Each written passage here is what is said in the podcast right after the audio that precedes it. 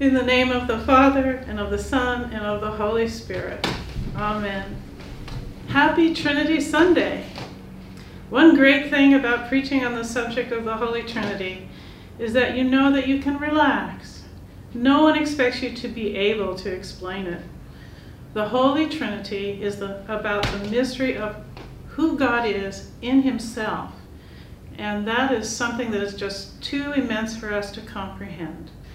Our minds can't encompass it, and we only know about it because God has revealed it to us in Scripture, as in Matthew 3:17 in the description of the baptism of our Lord.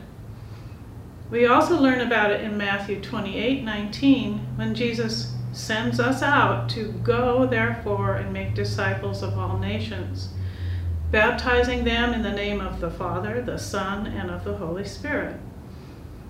And again in the letters of the Apostle Paul to the Corinthians, and especially to the Ephesians, where Paul affirms, There is one body and one Spirit, just as you are called to the hope of your calling, one Lord, one faith, one baptism, one God and Father of all, who is above all and through all and in all. So I am not going to try and explain it, as that is above my pay grade. Instead, I hope to enjoy with you the beauty of the triune God that has been shared through his revelation to us. Faith seeking understanding has God's blessing. I am preparing to do ministry in Spanish and English, so I've been reading and praying with the Book of Common Prayer in Spanish.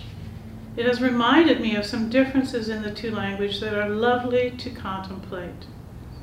In Spanish, there are two different ways to say I know, two different verbs for to know. One is saber, and the other is conocer. And they express two completely different concepts. When you use saber, you are talking about facts, information, and ideas. Do you know how to bake a cake? Do you know the date of the Civil War? Do you know the way to San Jose? Are all questions for which in Spanish you would use saber. But if you want to know a person, you must use conocer. Do you know Father Doran is a conocer question, not a saber question. It implies a relationship, not a fact-finding mission. Do you conocer Father Doran? Is asking if you know what he cares about, what he likes and dislikes. Do you know what a wonderful, patient listener he is? How he loves to surf? His strong connection to St. John Chrysostom? This is the kind of knowledge expressed by the verb conocer. And God wants us to conocer him, to know him in this intimate and personal way as he shares his nature with us. In Spanish, there are several words that translate as you in English.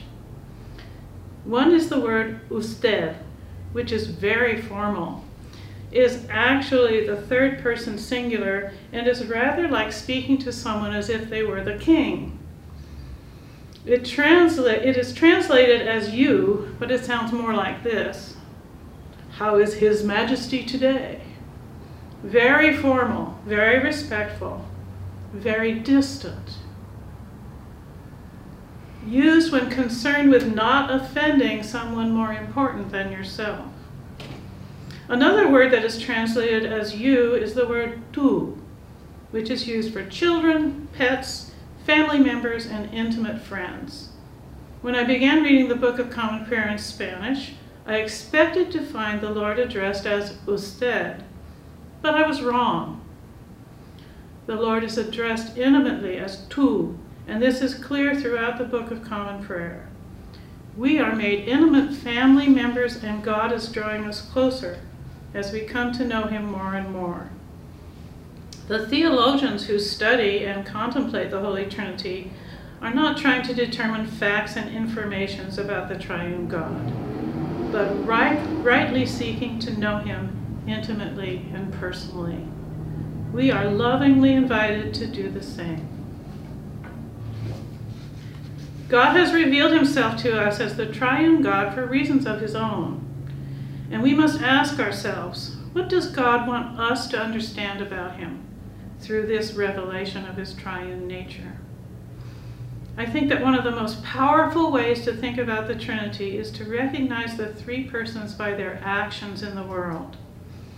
We can observe God's activity through the scriptures and in the life of the church. God has his own mission in the world, a missio Dei, the mission of God.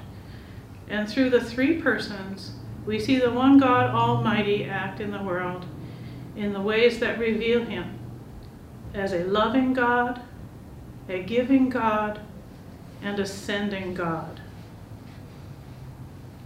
First of all, God is a loving God who wants to be in relationship with us. Revealing himself as the Father helps us understand that he wants us to know him and love him and acknowledge him as the source of all. He shows us his love and goodness in the creation he has made and placed us in, and in the beauty and truth of his righteousness and faithfulness. He has created us to be in relationship with him as a father is with his child. A relationship of trust, love, and promise keeping faithfulness. How beautiful this love is. A love that draws us closer to Him, like that intimate relationship between parent and child. St. Paul evokes this familial love here in our reading from Romans today. When we cry, Abba, Father, it is the Spirit Himself bearing witness with our spirit that we are children of God. St. Paul uses the Aramaic word for father, the word that Jesus would have used as a child. It could be construed as calling out to God as Daddy or Papa. God the Father does not hold us at arm's length, but draws us close to Him in the image of human love that we can feel, understand, and with which we can identify. Paul continu continues the family metaphor of love, affirming that if we are children of God, then heirs, heirs of God, and fellow heirs with Christ. We are sinful and undeserving, but we have received the spirit of sonship because God's saving love for us. God's love is active, saving love and this reminds me of what Mr. Rogers had to say about love in The World According to Mr. Rogers. He wrote, Love isn't a state of perfect caring. It is an active noun like struggle. God creates a paradise for humanity, and when human beings turn away from Him in sin and error, He continues to make covenant with us and lead us toward that loving relationship that He has chosen for us. God is a most loving God. God is a giving God. God gives us himself as his Son that we may have eternal life. God gives us his Holy Spirit that we may experience the rebirth from above. In our reading today from the Gospel of John, Nicodemus, a Pharisee and Jewish ruler, someone who believes he is an authority on God's ways, is confused and dismayed when Jesus states that unless someone is born from water and the Spirit, they can't enter God's kingdom. Bishop N.T. Wright explains that the Judaism that Nicodemus and Jesus both knew had a good deal to do with being born into the right family. What mattered was being a child of Abraham. Now Jesus is saying God is starting a new family in which this ordinary birth is not enough. You need to be born all over again, born from above. Bishop Wright continues The point in this passage is that this double sided new birth, which brings you into the visible community of Jesus' followers, water baptism, and gives you the new light of the Spirit welling up like a spring of water inside you, spirit baptism, was now required for membership in God's kingdom.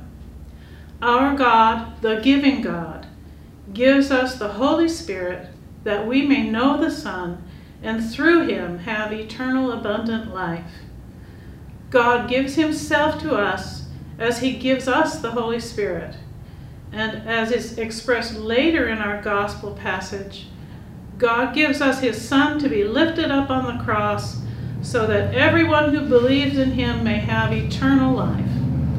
And as N.T. Wright translates John 3:16, this you see is how much God loved the world, enough to give his only special son so that everyone who believes in him should not be lost, but should have eternal life. God is a giving God. He gives himself to us in love as the Father, the Son, and the Holy Spirit. God is a sending God. At the beginning of the Gospel of John, we read this And the Word became flesh and lived among us, and we have seen his glory, the glory as of a Father's only Son, full of grace and truth. One of the great beauties of human languages is that the knowledge of more than one of them can lead to some lovely insights. In my Spanish language Bible, the same passage reads like this Y el verbo se hizo hombre y habitó entre nosotros. Y hemos contemplado su gloria, la gloria que corresponde al Hijo unigénito del Padre, lleno de gracia y de verdad. In Spanish, as in Latin, the term for the Word of God is verbo, which we hear as verb. The verb of God which expresses so well that God is in action through the sending of our Lord Jesus Christ. The mission of God is moving. God is acting to bring the world back to right relationship with Him. The Word of God is an action word, a verb. God sends His Son into the world to enact salvation. Jesus tells Nicodemus, and just as Moses lifted up the serpent in the wilderness, so must the Son of Man be lifted up, that whoever believes in him may have eternal life. God, in his Missio Dei, his divine mission, sends the Son into the world, not to condemn the world, but in order that the world might be saved through him. As early as the second century, Irenaeus, Bishop of Lyon, recognized salvation as ongoing a continuing action of God through his two hands, the Son and the Spirit. The hand of God is the symbol of the descending love by which God is known. For we do not merely meet God face to face, but are formed by God's hands in ineffable proximity. God does not merely talk and appear, he touches, grasps, shapes, and models. What a lovely image this is. God sends his spirit into action throughout salvation history and the life of the church. Last Sunday, we celebrated Pentecost when the disciples received Jesus' sending of the Holy Spirit. What a wild scene that is, and how fitting Jesus' description of the unpredictability of the action of the Spirit that we find in our gospel today. The wind, the same word also translated as spirit, blows where it chooses, and you hear the sound of it, but you do not know where it comes from or where it goes.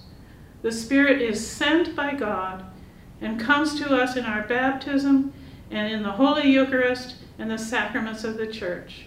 In fact, the church is a gift of God through his Son's sending of the Spirit. God sends us at the end of the Gospel of Matthew, Jesus sends us with these words of what is often called the Great Commission Go, therefore, and make disciples of all nations, baptizing them in the name of the Father and of the Son and of the Holy Spirit, and teaching them to obey everything I have commanded you. We are sent to preach and teach the gospel and just like the prophet Isaiah in our Old Testament reading today, we may know ourselves to be completely unworthy to know God, saying with Isaiah, Woe is me, for I am a man of unclean lips, and I dwell in the midst of a people of unclean lips. But God's saving mission is acting in the world right now. Christ has died for our sins. He has risen in victory over death. We are children of God who have been sent the Holy Spirit, through whom we know Christ the Son. And from Christ the Son, we can come to know God and his kingdom. Like Isaiah, we hear God ask, Whom shall I send? And who will go for us? This passage reminds me so much of the song, Here I Am, Lord, whose lyrics were written by John Michael Talbot. I feel sure that this passage in Isaiah is what inspired them. The verses are I, the Lord of sea and sky, I have heard my people cry. All who dwell in dark and sin, my hand will save. I who made the stars of night, I will make their darkness bright. Who will bear my light to them? Whom shall I send? I, the Lord of wind and flame, I will tend the poor and lame. I will set a feast for them. My hand will save. Finest bread I will provide, till their hearts be satisfied. I will give my life to them. Whom shall I send? And the chorus answers, Here I am, Lord. Is it I, Lord? I have heard you calling in the night. I will go, Lord, if you lead me. I will hold your people in my heart. God is a loving, giving, and sending God. And even though his holy triune nature is ultimately unknowable to us, when we listen for his voice and hear the question, Whom shall I send? May we pray to answer with Isaiah Here am I, send me.